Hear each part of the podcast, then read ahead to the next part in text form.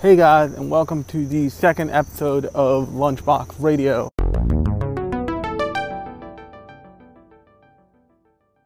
I wanted to um, release another episode talking about a show this time that I am really into and that I look forward to watching kind of every week. Um, and that is Welcome to the Ballroom. Um, now, Welcome to the Ballroom is a Noitamina show, which is a special animation block reserved for kind of experimental anime. And unfortunately, what that means is you have to watch it on Amazon Anime Strike, which is not the best service.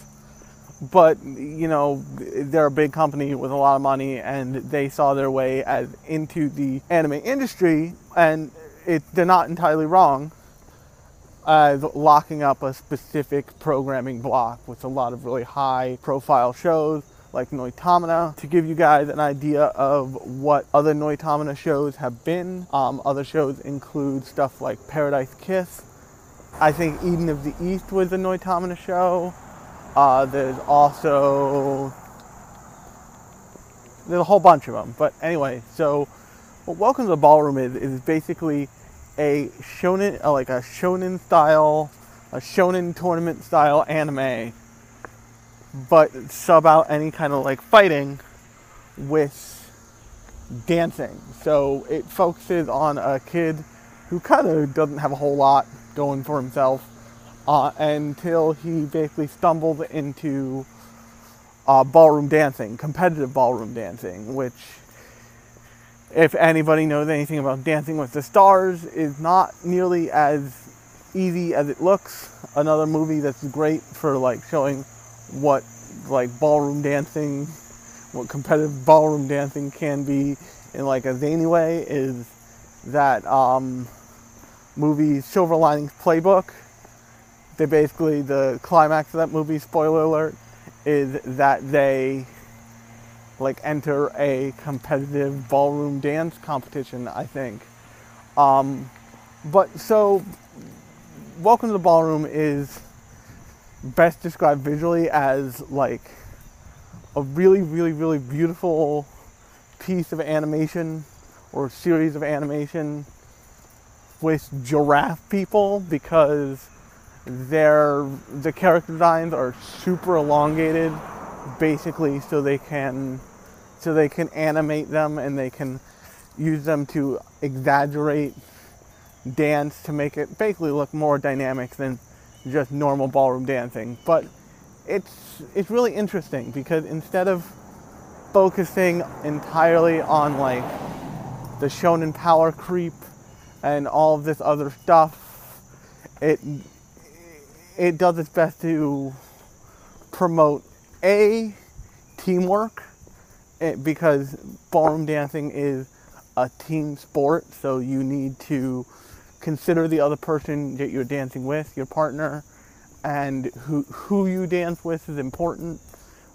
Generally speaking, people who have a hard time, people will have a hard time dancing with somebody who isn't their partner for a long time. Like they'll be kind of behind the eight ball. Um, and this show brings that up in a really interesting way. But it also highlights the main character, our like hero character, um, whose name I forget. Um, it highlights his kind of like adaptability and his ability not only to like pull off certain da- dance moves and routines, but to elevate the person he's dancing with and to kind of make himself fade so far into the background that there is a um, episode or a run of episodes where the judges of like the first competition he's in um, don't they don't know how to judge them as a couple because they're only focusing on the female dancer. They're not focusing on both of them as a pair because he makes the choice to just like say, like, nope, the way we can get to the next thing is if you shine completely and you dance like an entirely different person. And so he makes that happen. Um, and it really does a great job of saying, like, look, this doesn't mean that she's more skilled. It means that he's has the skill to make her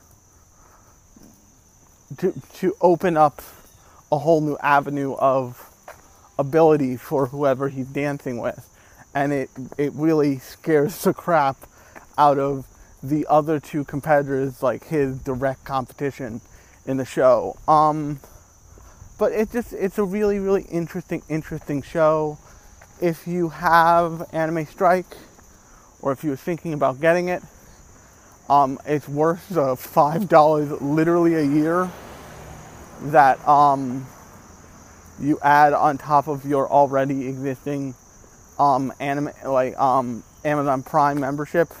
If you don't have Anime Strike, um, unfortunately they lock these shows up for a good long while.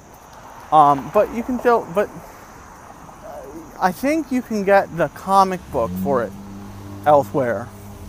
So you can read it. You can read it in manga form. I have the first manga. They um, Amazon gave it to me as part of like the Amazon Prime benefits package thing. So I downloaded it. I haven't taken a big look at it yet, but it seems like a pretty okay thing. Um, so just like if you if you have the means or are curious, check out Welcome to the Ballroom. Um, I think it's on every third day. Um, but I'm not sure. I usually see it up or a new episode up by Saturday at the latest. Um, I usually watch it either Saturday or Sunday. But um, yeah, give it give it a shot because it's a really interesting take on like the traditional shonen tournament fighting arc style of anime. Um, is it necessarily as good as like the pinnacle of that, which in my opinion is the Yu Yu Hakusho Dark Tournament arc? No, but it has the same kind of draw as something like um, a Kuroko basketball or something like that. It's a really fascinating just look at like how you can apply that formula to something that is not directly competitive and it's more performative where you're not you're not competing against each other for an actual score you're competing against each other to impress an audience the most. Um, so yeah uh, look out for it. Take a look at it. Um, you can follow me on twitter. I at, at, at alex Holt cohan. I um, talk about a lot of anime crap and a lot of video games and a lot of switch. Uh, and I hope to talk to you guys next week.